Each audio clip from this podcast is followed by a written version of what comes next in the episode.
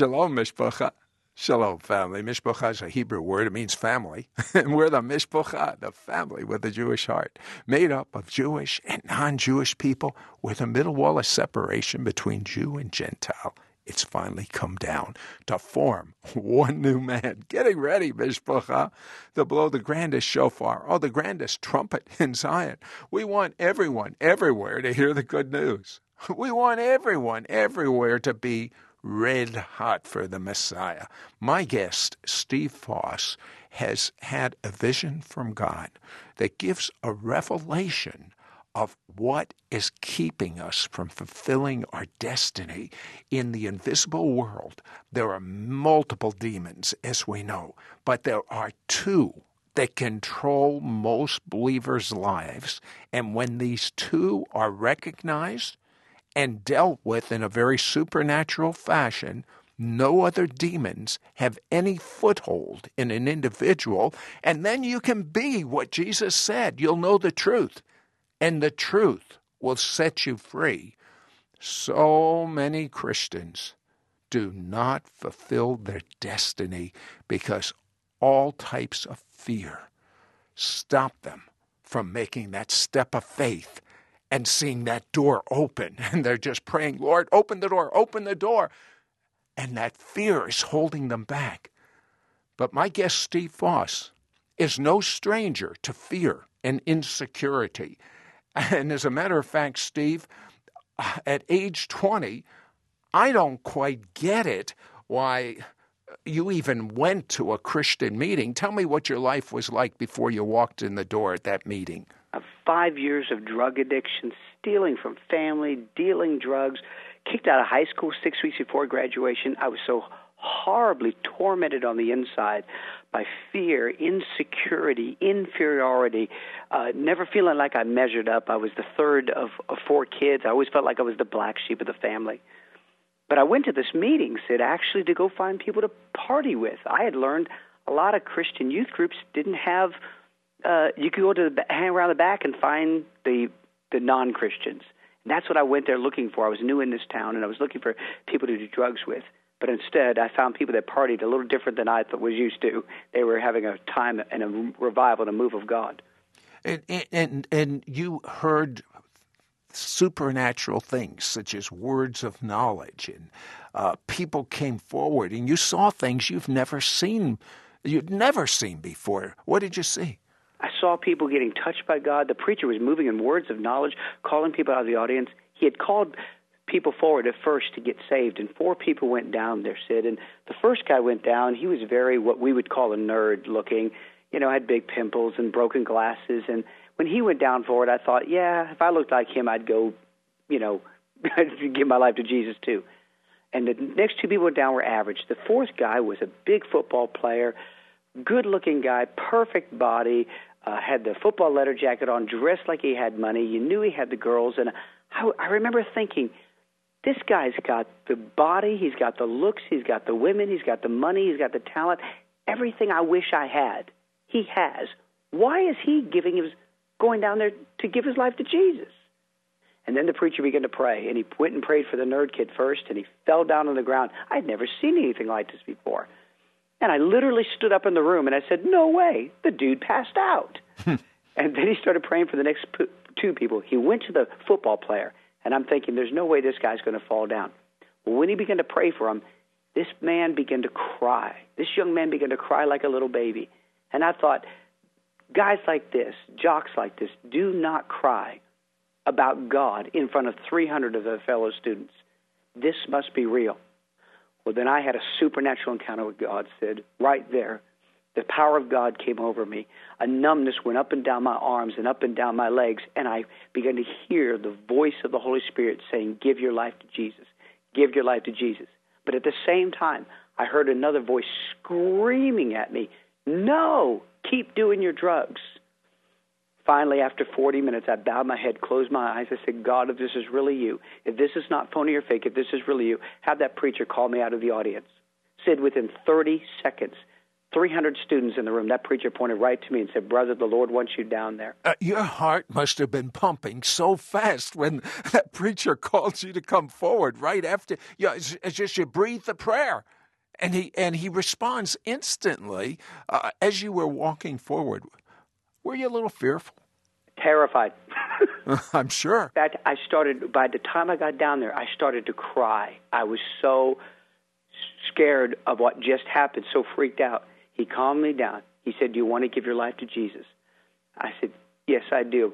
He led me through the sinner's prayer. He laid his hands on me. He bound the power of Satan over my life, and he said these words Jesus, fill him right now. And when he said now, Sid, it was a lightning bolt from heaven, came down, hit me in my gut, exploded through my body. I fell to the floor. I was physically pinned to the floor for 40 minutes under a river of incredible power and love. I heard what sounded like a choir of millions singing an indescribable song, and I literally felt the bodily presence of Jesus come and hover over my body.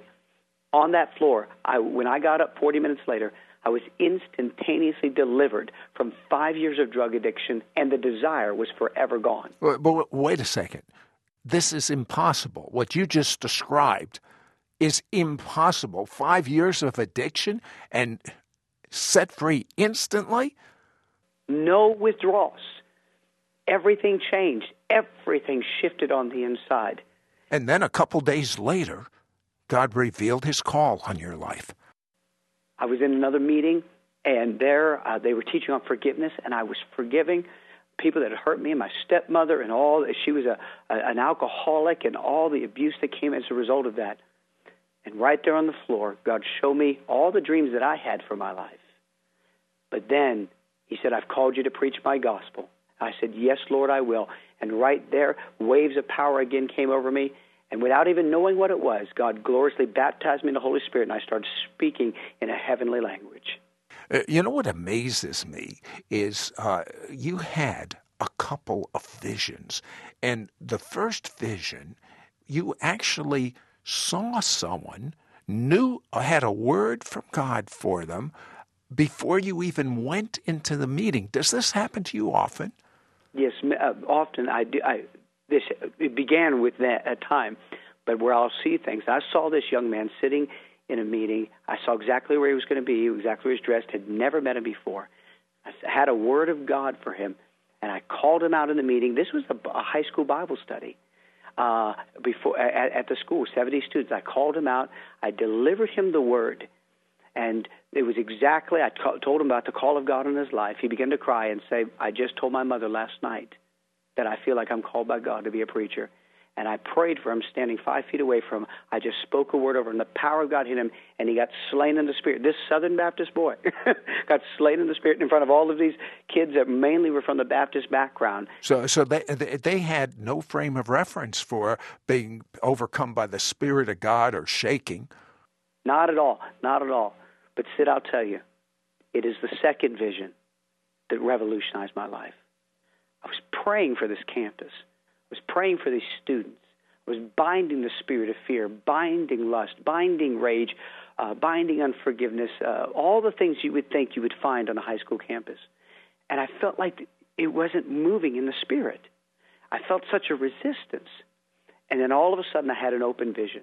I'm standing on a field, looking across the field at this campus, and I see these two giant tentacles coming up out of the ground, and they were wrapped together up top connected to the tentacles were all these smaller demon spirits.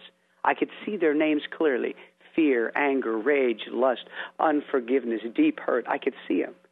I was excited when I saw them. I said, Aha, I know exactly where you are. So I began to pray. And when I prayed uh, and I identified each one, it would be like a mighty wind was hitting them, and they would be knocked back like, like a leaf in a strong gust. But as soon as I stopped praying, they would be able to stand up strong. And I kept doing this one after another, and I said, Lord, why isn't it breaking? And I realized that they were getting their strengths from these roots they had in these two giant tentacles. And I said, Father, what are those tentacles? And he said, Son, those are the same two demon spirits that was released in the Garden of Eden. And it's the two demon spirits that every spirit gets its strength from. I, said, Lord, what are those? What are those? For 30 minutes, Sid, I prayed with this open vision. I prayed and prayed and prayed because there's a lot of revelation we have to go very deep in the spirit to get a hold of. And all of a sudden, after 30 minutes, my eyes were open. I could see beneath the surface. I saw the roots of these two tentacles, and they had written on them the names insecurity and inferiority. I didn't even know what insecurity and inferiority meant. I went and grabbed a dictionary, I looked it up. And inferiority means a feeling of being lower in position, stature, or value. And insecurity, the loss of the sense of, of safety. And God said, These are the same two demon spirits that were released upon Eve in the garden. That is the same trap that opens the door for the strongholds of everything else in all of our lives. And if we can break those two, we can truly walk free. And the thing that's so amazing is I, I, read your book and I listened to your tapes is you saw all the spirits that are harassing young people. You can go to any college in the world and see those same spirits manifesting themselves. And no matter how hard you prayed, you weren't setting people free from those spirits until you had this revelation. It was God literally opened your eyes. I don't understand. It's so basic because it, it, once you understand this, it's exactly what happened in the Garden of Eden. And the reason Jesus came was to reverse all the tragedy that the de- serpent and the devil caused in the Garden of Eden. Now, you have a church today and you teach these principles. What effect does it have on your church? You know, Sid, so many people that love God are not even in church anymore because they've been hurts and wounds, and that's where all of these come from. They feel so insecure, they feel so inferior, they feel so disconnected. Half of our church has grown. We're less than two and a half years old. We started with my family and three people. We have over 800 people coming now. It keeps growing and growing, but the lives are being changed and transformed. People that were disenfranchised, hurt, wounded, uh, feeling so insecure and inferior, now are getting free. They're getting bold. They're out there witnessing. But you require every new person to read your book. And now it's been expanded with five new chapters, and one in particular just for those that are listening to us uh, or write to the Messianic Vision. It's called Satan's Dirty Little Secret, and it identifies the two demon spirits that are the mother lode of all the demons. That you get rid of them, you can get rid of all the other spirits, shows you how to get rid of them, and then the three CD teaching, it's revolutionized my walk, I can tell you that. And I've heard, heard lots of teaching. It's called Fearless. But you, for the first time, will get rid of fear and accomplish the destiny God's called you to. The three CDs and the book, Satan's Dirty Little Secret, the expanded version, available for a gift of $35. Call our order only line, 1 800 447 2697. 1 800 447 2697. On yesterday's broadcast, you stated that before you went to a meeting of young people uh, that were mostly Baptists and had never seen anything supernatural, you had a vision of, of a particular person. You had a word for him. It was the same word he discussed with his mother the day before, uh, and he'd never seen, the, or the kids had never seen anyone fall over in the spirit. They'd never seen someone shake. You prayed for him. Uh, it, it, it, caught their attention, and then you had a second vision uh, of the demons that were affecting these young kids, and there's no difference between those young kids and young kids and older kids uh, that unfortunately are even listening to us today. And you prayed and you prayed, and you couldn't get rid of those demons that were harassing them and tearing them apart and stopping them from fulfilling their destiny. And then your eyes were opened in the invisible realm as you proceeded to pray, and you found the mother lode of what was giving the power to all these other demons. Tell me about that. God showed me in the vision as I saw these two giant tentacles, and all the other demon spirits were rooted, their feet were rooted in these tentacles. That's where they were getting their strength from. And God said those two tentacles are the two spirits that every other spirit gets its strength from. And after 30 minutes of intensive prayer, my eyes were opened and I saw even more. And I saw that these two spirits were called insecurity and inferiority. And God said, they are the same two demon spirits that was released upon Eve in the garden. And I said, Lord, I've read that story many, many times. I never saw it in there. And he had me turn in my Bible back there, and I saw where the serpent turned to Eve and began to lie to her. And he said, As God said, You shall not eat of any tree of the garden. And she said, No, we can eat of the trees of the garden, just not the tree in the midst of the garden. God says, If we eat it or touch it, we will die. And then the serpent said, You will not die. Eve, God is lying to you. He is not, he's holding out on you. You can't trust God. Everything Eve knew to be true, her whole security was based on the truthfulness of God's word. Now, when she began to question God's motives, question whether God was actually being truthful with her, she began to feel insecure. The enemy released, the serpent released upon her insecurity. And then he said, God knows when you eat of it, you'll be like God, knowing good and evil. But that was a lie, too, because they were already created in the image of God. Genesis 1 and 2 tells us clearly they were created in the image of God. But the serpent was lying to her and saying, No, you're not who you think you are. You're less in position, stature, or value. You're inferior to what you think you are. And he released upon her the second spirit, the spirit of inferiority. And the moment God showed me, the moment we begin to feel insecure and inferior, the enemy will offer us something to grab a hold of to try to gain a sense of security and a sense of value. But here's the trap, Sid. When she grabbed of the fruit, she lost what she actually had. When she felt insecure and inferior, she really wasn't insecure. So the, the devil started back in the Garden of Eden with an absolute bold faced lie, and she bought it. She bought the lie because one of the things, he got her to begin to question the motives of God. What is God really up to? Why, want, why doesn't he want me to know the knowledge of good and evil? Why is he holding back on me? And once you begin to shift your judgment of people's motives, and this is a word said, I got to hit this for right now because this is a word for some mothers that are listening right now. Once the enemy can get somebody to begin to question the motive of their authority, it will then give them the sense of justification to act in a rebellious way because they do it to protect themselves. Eve justified her rebellion to God because, well, God's not being honest with me, therefore, it's okay for me to reject what God said. And there are mothers listening right now. I can see them listening right now that you have a rebellious teenager. You're, you you don't understand what's going on, but the devil has used the strategies of insecurity and inferiority on your child, and is getting them to question your motives, the motives of why you're dealing with the how they're dressing, the motives of why you're dealing with uh, the music they listen to, the motives of why you're telling them to stay away from certain kids and certain friends. And the devil is getting them to question your motives, which is they'll open the door Oh, my Father God, I feel this so strong. It's opened the door for them then to reject your authority. But once they begin to reject your authority, Mom, once they begin to reject your authority, that gets them out from under the spiritual protection. And that's where the enemy is able to come in and start hitting him with all these other things. It is a lie of the devil. But we are going to break.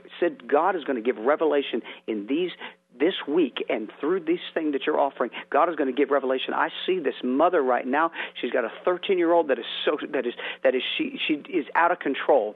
But God is going to break the back of that spirit of rebellion in the name of Jesus. Oh, my Father God. I'll, I'll tell you, I'm excited. But where the rubber meets the road is Steve Foss. You had this revelation. It makes so much sense to me. Uh, the background you came from, I can see why God gave you that revelation. If there was anyone that was dealing with uh, insecurity and inferiority, it had to be you. I mean, you you were literally kicked out of high school because of drugs at 15, uh, and you you thought you were nothing. I, I, mean, you, you, you, had a tough upbringing. Your, your parents split up, uh, and how has it changed you. I mean, God supernaturally set you free of, of uh, how many years of drug addiction? Five years of, of five years of drug addiction. But you know what I found? Someone can be supernaturally set free of five years of drug addiction, but how has it set you free from those, that deep wounding you had, that deep fear you had, that deep insecurity you had, that deep inferiority that you had? In the revelation of Christ, see, I, I go around the world. I've traveled all over the world. I've ministered to millions of people. I've gone into very dangerous places, uh, dangerous situations, and people always turn to me and they say, "How is it that you're so fearless? How is it that you're so bold?" Well, you know, and they think I was I was one of those people with that kind of nature. And I said, "Oh, if you only understood how much I cowered." How much I, I I I felt so rejected, how much I was so fearful. Said I was so afraid of even failure. This sounds perverse, but this is the destruction. I was so afraid of failure that I would intentionally not even try so that it wasn't me failing, it was me choosing just not to do it. That's one of the reasons I got kicked out of school. I was so afraid of failure that I just stopped even going to class. I just stopped attending because then at least I was in control. It, it was a delusion, it was a perversion in my mind. I was so fearful about stepping out. I was so fearful about uh, doing so uh, doing things, and then this has changed and transformed every aspect of my life. We're just we, uh, there's this fearlessness that comes up. There. Well, wait a second. That's good for you, but now you have a church how and, and you require your book now it's an expanded book satan's dirty little secret the two demon spirits that all demons get their strength from and how to be set free you require everyone to read the book how does it play out in your church that's a good place to have challenges Oh, absolutely. We're seeing we're seeing people from every age group getting revolutionized got a young man that came, well, he's 28 years old, was kicked out of the military because of his drunkenness and his, all his bad behavior. He was the, uh, uh, the, the one that was always picked on by even his father and by his brothers, horrifically insecure, came into one of our meetings that got touched by the power of God. The first thing we did is get him into this book. He came to me. He started just in tears saying, This has been me all of my life. This is why I failed. This is why my marriage failed. This is why my military career failed. It's right here. Sid, I'm telling you, you would never know it by meeting him right now. He is one of the most self confident, bold, fearless young men. He's out there witnessing. He's back in school. He's uh, uh, learning. Uh, he's becoming an electrician by trade.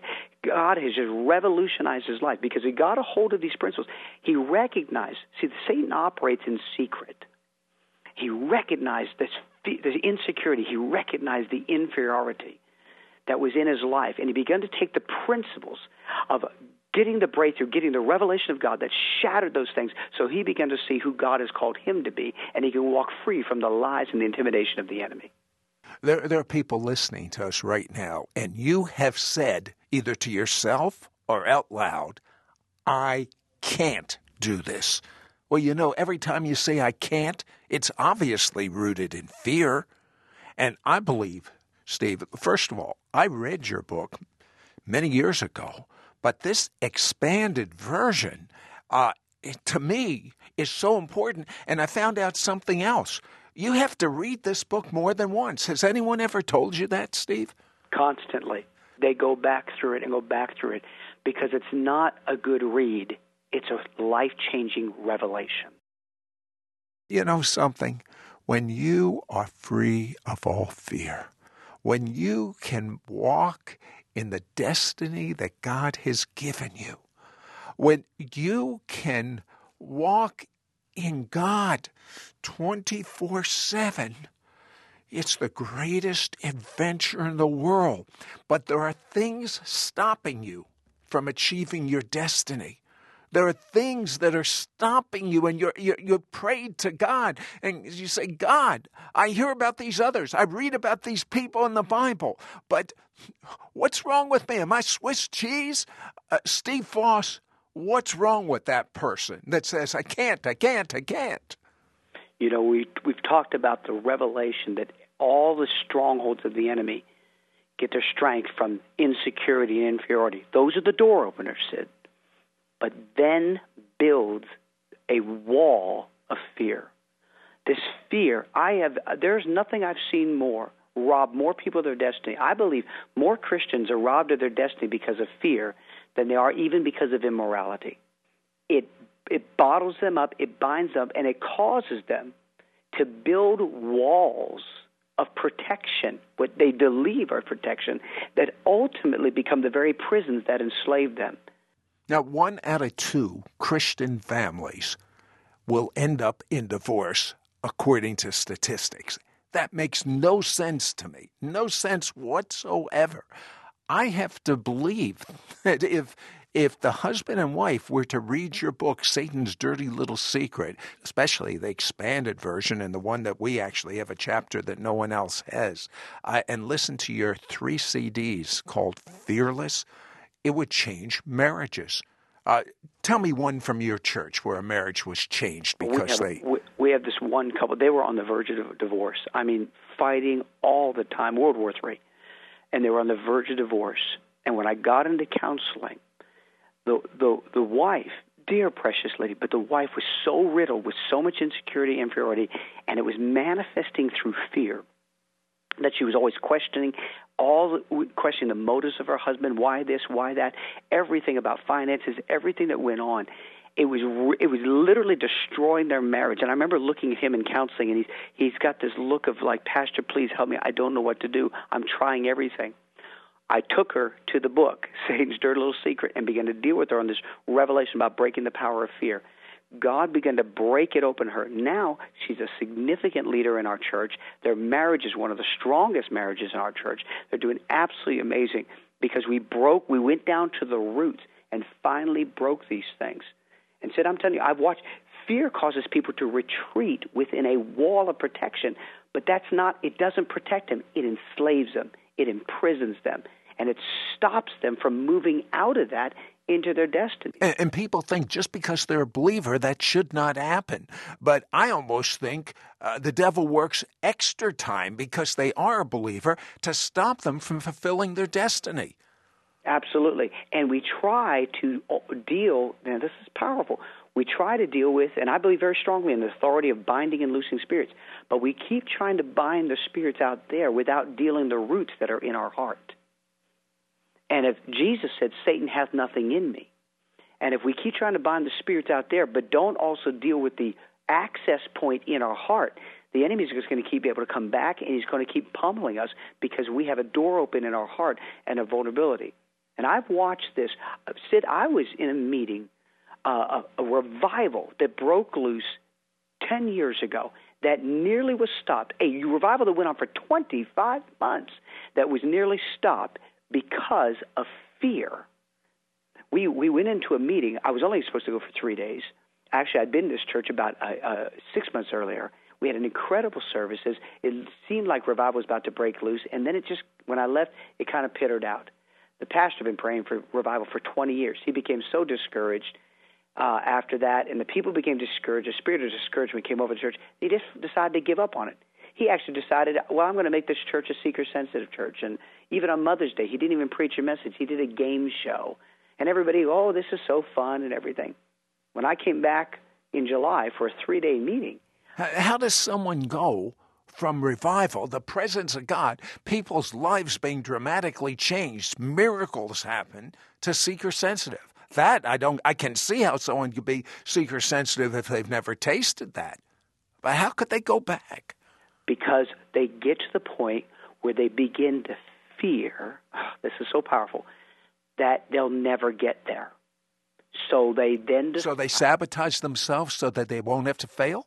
That's right. Hmm. They decide to quit. They decide to retreat within a wall. It's a wall of fear. I don't call it fear. Sometimes we call it wisdom. Hmm. Oh, it'd be wisdom if we do it this way. But there's no wisdom that's rooted in the fear of man. Oh my goodness. Wisdom is only rooted rooted in the fear of God.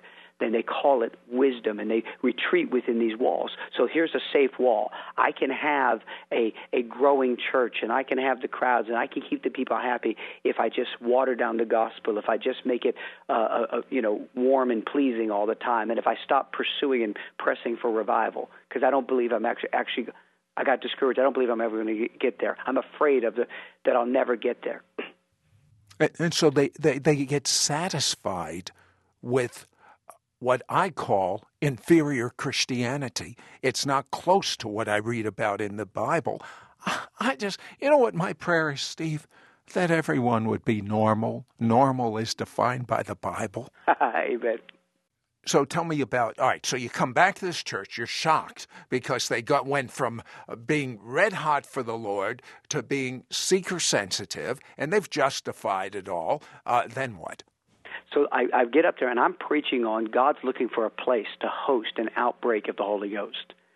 And I give an altar call, and you know some people come forward. I'm praying for people, and it's nothing spectacular. There's a little manifestations here, but nothing spectacular. And that goes on for about ten minutes. When all of a sudden I hear a sound to my right or to my left, I look over, and somehow about a dozen children snuck up to the altar. I, nobody knows why they gathered up there. And I looked over and they started shaking uncontrollably under the power of God. They began to cry. They began to scream out, Jesus, Jesus, Jesus. They started collapsing. No one laying hands on them. Started collapsing under the power of God. I'm looking over. The parents start looking over. We're all saying, "What is happening here?" It was clearly an outpouring of God on the children. Phenomenal. That went on for over an hour. Well, said the next all three nights were amazing. I talked to the pastor. We said, We've got to continue this. This is a move of God. This is it. It's happening. I, I came back to California, ready to fly back the next week to continue the meetings. I called up the pastor, and he said, We have a problem. He said uh, he had a 16 member board in his church, and he said 12 of them have told me they have a check in their spirit. And, and, and, and they said, We're not ready for revival now. And I was like, what? What, what, do you mean? You, you've got to do this. And I ready to rebuke the pastor, but I held my tongue and I went into prayer. And I said, God, what is it? He said, they don't feel a check in the spirit. He said, that's a cover story. He said, they're afraid about the money. They're afraid they don't have the money to handle a revival. So I called the pastor back up. I told him what God said. He was having a board meeting that night. I said, go into that board meeting, keep your mouth quiet, about 25 minutes into God showed me 25 minutes into the board meeting, they will open their mouth and they will tell you the truth. At first, they're going to tell you they have a check in their spirit and they'll give you all these other excuses. Then the truth is going to come out. It's all about the money. Just as I prophesied to him, he went in that meeting, saw, sat for 25 minutes. All of a sudden, it came out, and everybody admitted they were afraid about the money. God had given me, though, a strategy how to handle the financial part of it. And he told him the strategy I gave him. They agreed to do one more week's worth of meetings. Well, the pastor was desperate, and I was desperate. God, you've got to break the power of this fear, because we both knew in our hearts this was a this was a real revival that was about to break out, and these elders were about to stop it because of fear. Well, we came back that next Wednesday night said, This is so amazing. The, the me- meeting was phenomenal. I never even got to preach. The power of God fell all over the building. But after we left, Twelve of those elders were in the parking lot. It was a crystal clear night, not a cloud in the sky, a gentle breeze blowing. They were talking about the meetings and still not sure when all of a sudden a bright white cloud formed right over the church. And that cloud was at the exact length and width of the sanctuary, and it slowly lowered. They said you could have stood on the roof and put your hand in that cloud. It was there for 25 minutes and then disappeared. And when those elders got home, their families all started freaking out because their bodies were covered with golden flakes all over their body. Now, I hope fear didn't stop them from continuing after that. No, that broke the power of mm. it. That that three day meeting went on for twenty five months.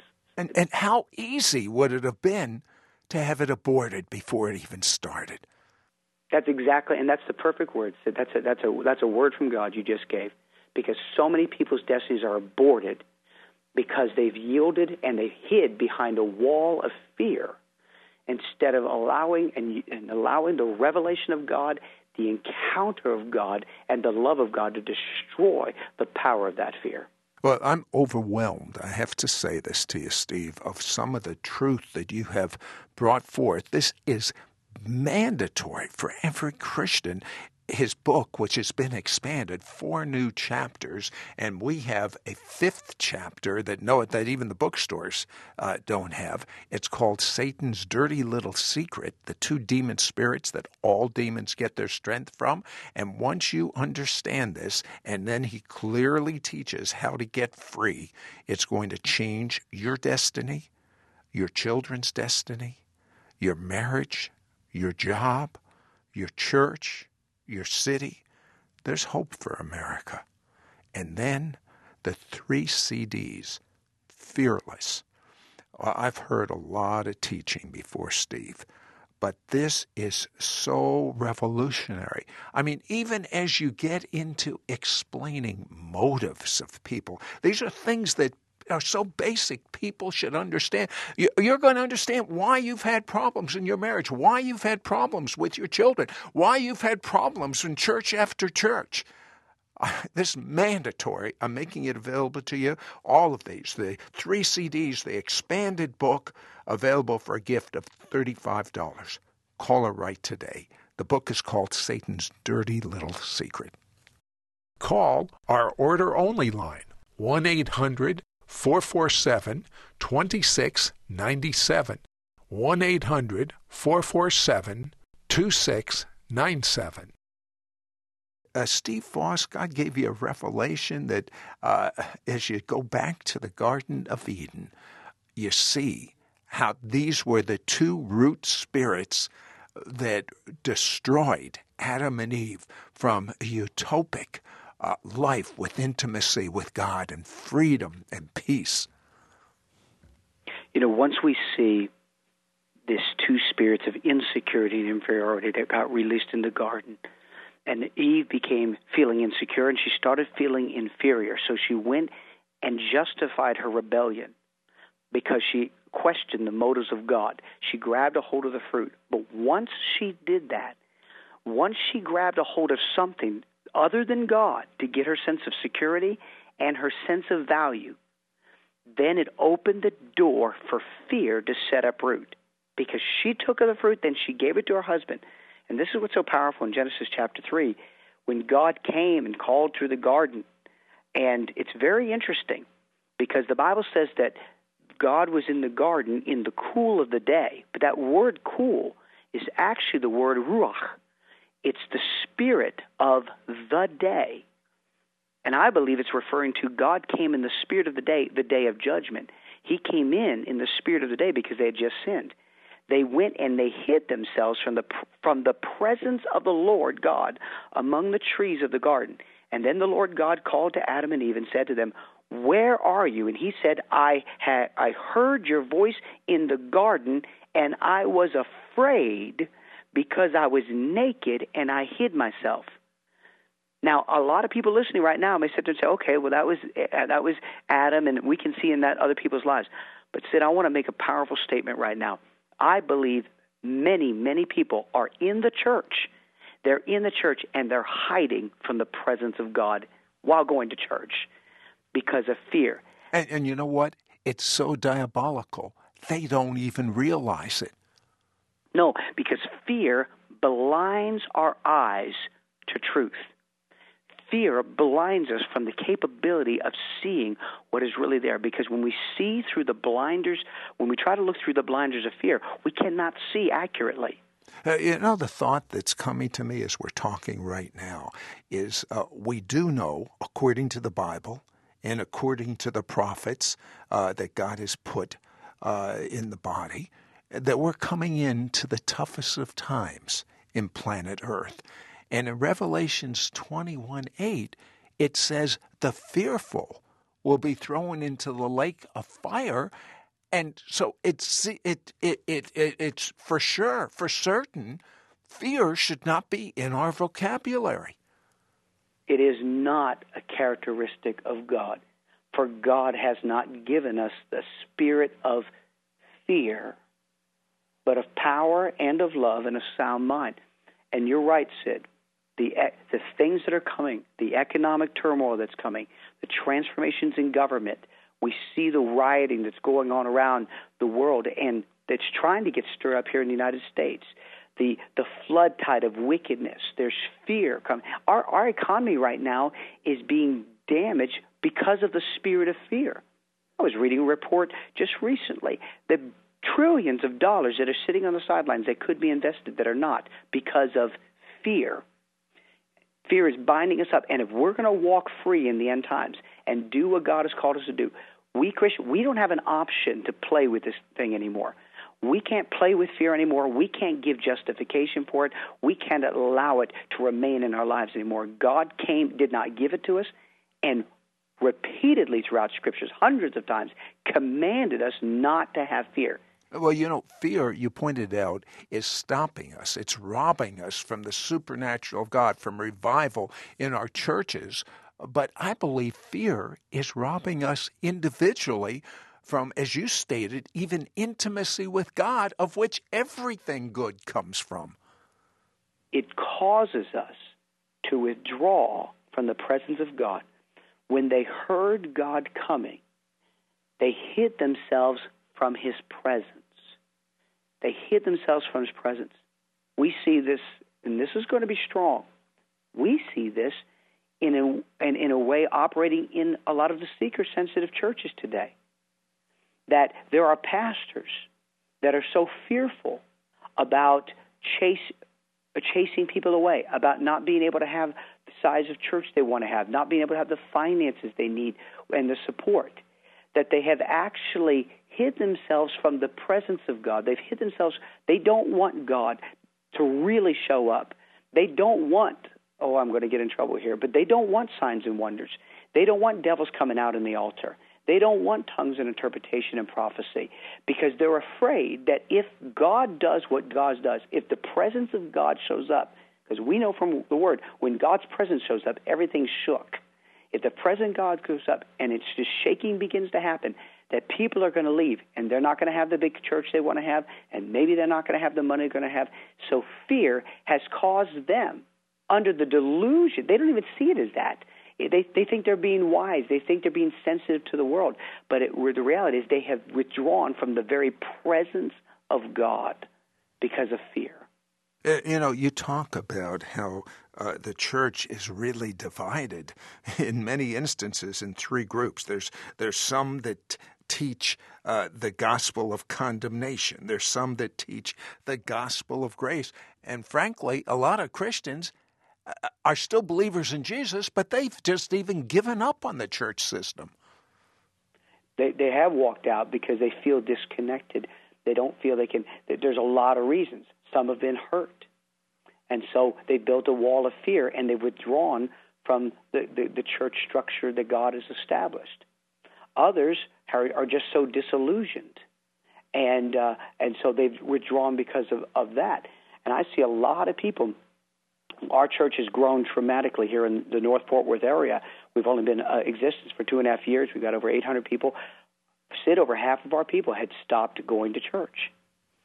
I, have never seen a time like this before. I mean, it, it, when I was a younger believer, if someone stopped going to church, they stopped going to church because they were backslid. But there are so many good Christians that have just given up. They've given up, and what they don't recognize is often there's a root of fear in there that has caused them to build a wall to protect themselves.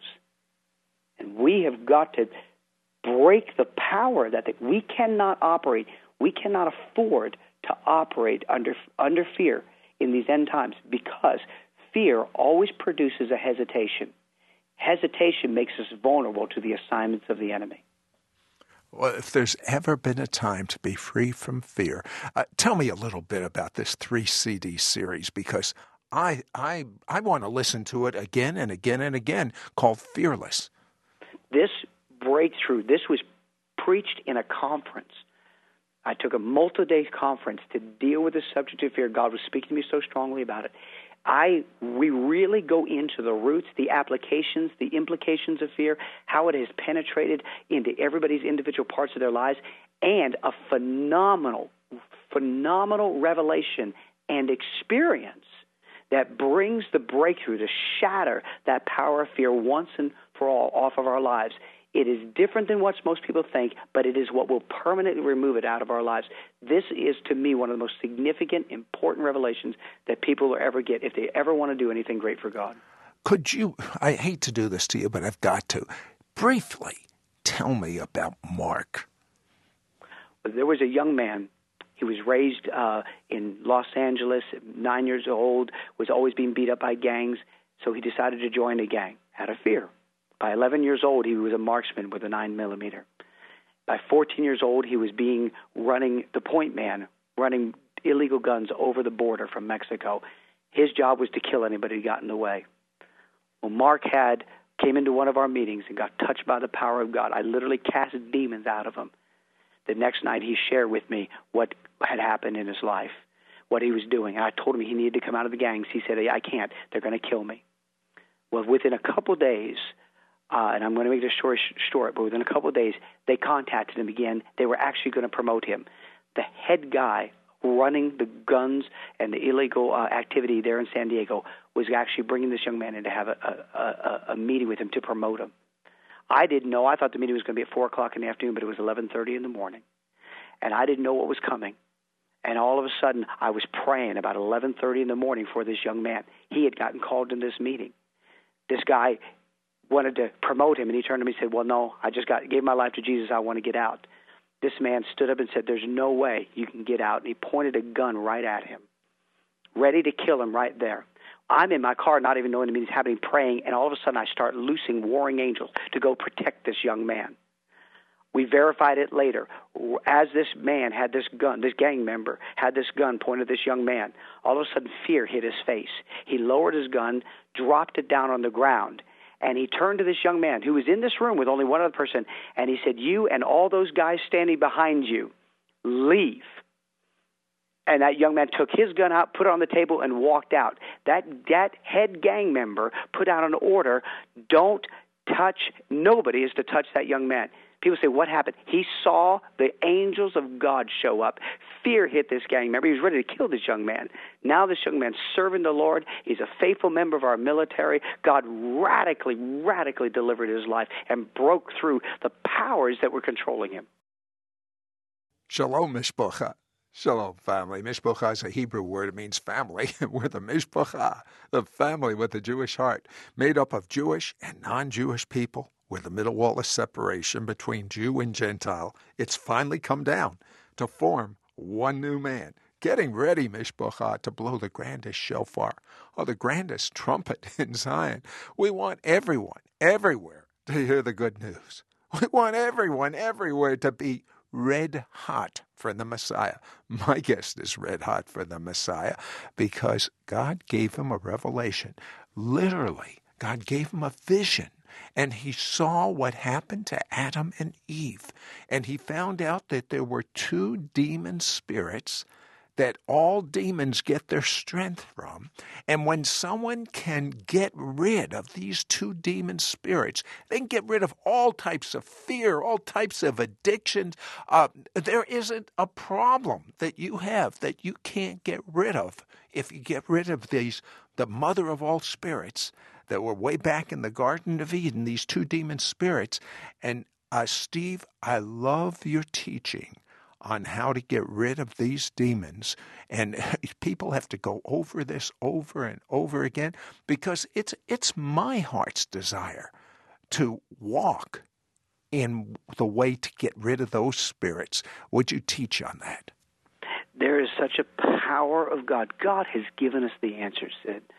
He's given us the answers to break these things. You know, we've been talking about insecurity, inferiority, but what, what in the revelation of Christ is what brings when we really begin to see him. The Bible says, when we see him, we shall be like him. As we continue to behold him, we're being changed into his image.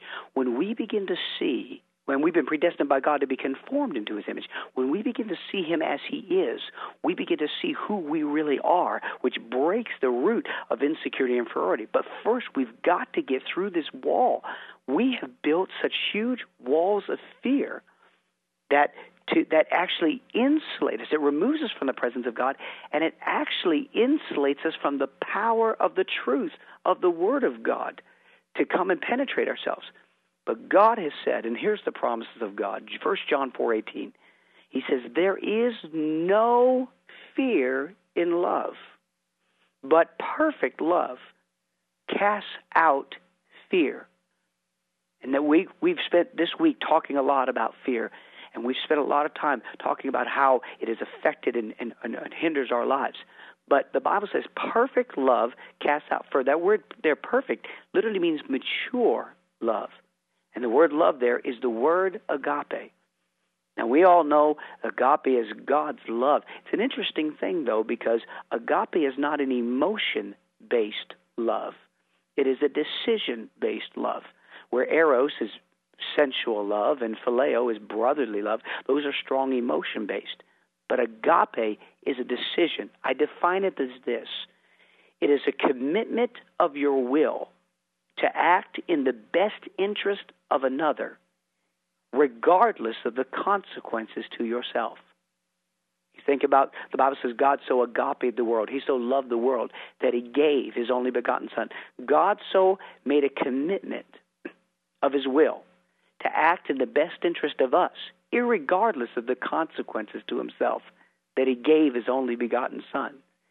And this part, this agape love, Paul says, or John says, that that, that literally has the power to drive fear completely out of our lives once and for all. Well, that that's fine to teach, Steve, but where the rubber meets the road, how do we? I want to walk in this love. I understand this love. Tell me what I need to do to walk in that kind of love. I know I have it inside of me, but the truth is, I don't always walk in that kind of love. Everything comes by a revelation. Oh, my Father God. Deuteronomy 29 29 says this The secret things belong to the Lord our God, but that which is revealed, it belongs to us and to our children the secret things belong to the Lord our God. Until we have a revelation, it belongs to God. But once we have a revelation of the mysteries and secrets of God, once we have a revelation of this agape love, it then belongs to us. Now, when I say revelation, I'm not talking about that you can quote scriptures. This is where we've gone. I love the word, but but people quote scriptures, but it doesn't it doesn't change them. A revelation is not the ability to quote scriptures. It's not even an inspirational thought. It is actually entering into the experience of that love. You know, Paul says uh, in Ephesians, in the Amplified, I absolutely love this. He's saying, May Christ through your faith, Ephesians 3 17, 18, and 19. This is important I read these. May Christ through your faith actually dwell, settle down, abide, make his permanent home in your hearts. May you be rooted deep in love and founded securely on love that you may have the power and be strong to apprehend and grasp. That means to grab a hold of with all the saints. The experience of that love. What is the breadth and the length and the height and the depth of it? That you may really come to know practically through experience for yourselves the love of Christ which far surpasses mere knowledge without experience. I said I was a young man God had just delivered me from drugs and delivered me from from my uh, alcohol addiction and was transforming my life. And I was at a youth camp, and I I was asked to come be a counselor. I'm only saved about nine weeks, uh, and I was asked to be a counselor. And I was so excited because I was a brand new Christian, and I wanted to. We I thought we all would just sit around and talk about our, our our experiences with God. But I found that these young people that went to church didn't know God. They didn't love God. I was so brokenhearted before the first service that during the worship I wept the entire service, praying, crying out to God. And something came on me, Sid. And I I'd already read the New Testament three times through, and I began to pray, God, if it be possible, take my salvation from me and give it to them. Save them from an eternity in hell. When the altar call came, when the preacher preached and the altar call came, my group, my entire cabin that I was in charge of, ran forward to give their life to God. I was so already emotionally bent because I poured everything out, but I wanted to go up there and even pray for them and give them more. And I went up there, and Sid, I didn't have a chance to pray for them. Wave after wave of agape love began to come upon me. For two hours, I wept under the most amazing joy as I had an experience with the agape love of God that so revolutionized my life because that experience with the agape love of God is what got me to the place where I was truly willing to lay down my life. And it breaks the power of fear once and for all. Uh, you know, you, you teach on this, and it's so important to go over and over this to get that revelation deep in your spirit. But you teach that when you walk in agape love, you don't look out for what's good for me, you look out for what's good for someone else. Way, a totally different way of living. I mean, that's the way the world is supposed to operate. It is, and it's the way God is. It's the way God operates, and it's the way you know. The Bible says in Philippians two five, "Let this mind be in you, which was also in Christ Jesus." He didn't think about what was his best interest, but was in the best interest of us. We're to first think about what's in the best interest of God, and then what's the best interest of others. This is the command of Christ. The reason God calls fear sin, and even says in Revelations that in the lake of fire it's the fearful are the first ones going in is because fear is all about self preservation. Fear causes you to withdraw and protect yourself. Agape causes you to be willing to lay down your life and deny yourself. Uh, you know, so many of our role models in the super mega churches, I, I hate to say this, many pastors are control freaks. And I'm beginning to see this is rooted in fear. It's not rooted in control. Absolutely, Sid, you've nailed it on the head. That's revelation from God right there. That's exactly. They're so fearful. They're fe- oh, Father God. I, I, I Sid, there are people listening right now. I mean, by the thousands that are not in church right now because God has put giftings on their lives and calls on their life, but they were in churches with leaders that were so bound by fear that they kept shutting them down because they were intimidated. They were afraid. What if God uses this person more? What if the people like that person more? What if they're what if they get ministered to by them more? And so they shut down the gifts of the Spirit and they shut down the pro- prophetic and they shut down the supernatural because they're afraid of losing control. And it, it is a sign. It is not being driven by the agape of God, the agape love of God. But here's what's happened to the, many of those people. They were shut down so then they became attacked. They felt insecure. They felt inferior. Now fear has come into their life. And so now they have built walls. They've withdrawn from being a part of the church. They've withdrawn into little safe protection, their small little circles. And so the enemy perpetuates because they were under a leader of fear. Now they have begun to operate in fear, and everyone's building walls of protection to protect ourselves instead of operating in agape love and trusting in God and laying our lives down. Greater love has no man than this, except he lay his life down. Uh, we're coming into times that the only defense that we're going to have is to walk in God. And my Bible says God is love, so therefore we have to walk in love. And I'm so excited. I, I know you require the people that join your church to read your book, Satan's Dirty Little Secret, but now it's been expanded by five chapters. And I wish you had time to, to teach about judging and the motives of someone's heart. Uh, because when people understand this, their whole marriages are going to be transformed.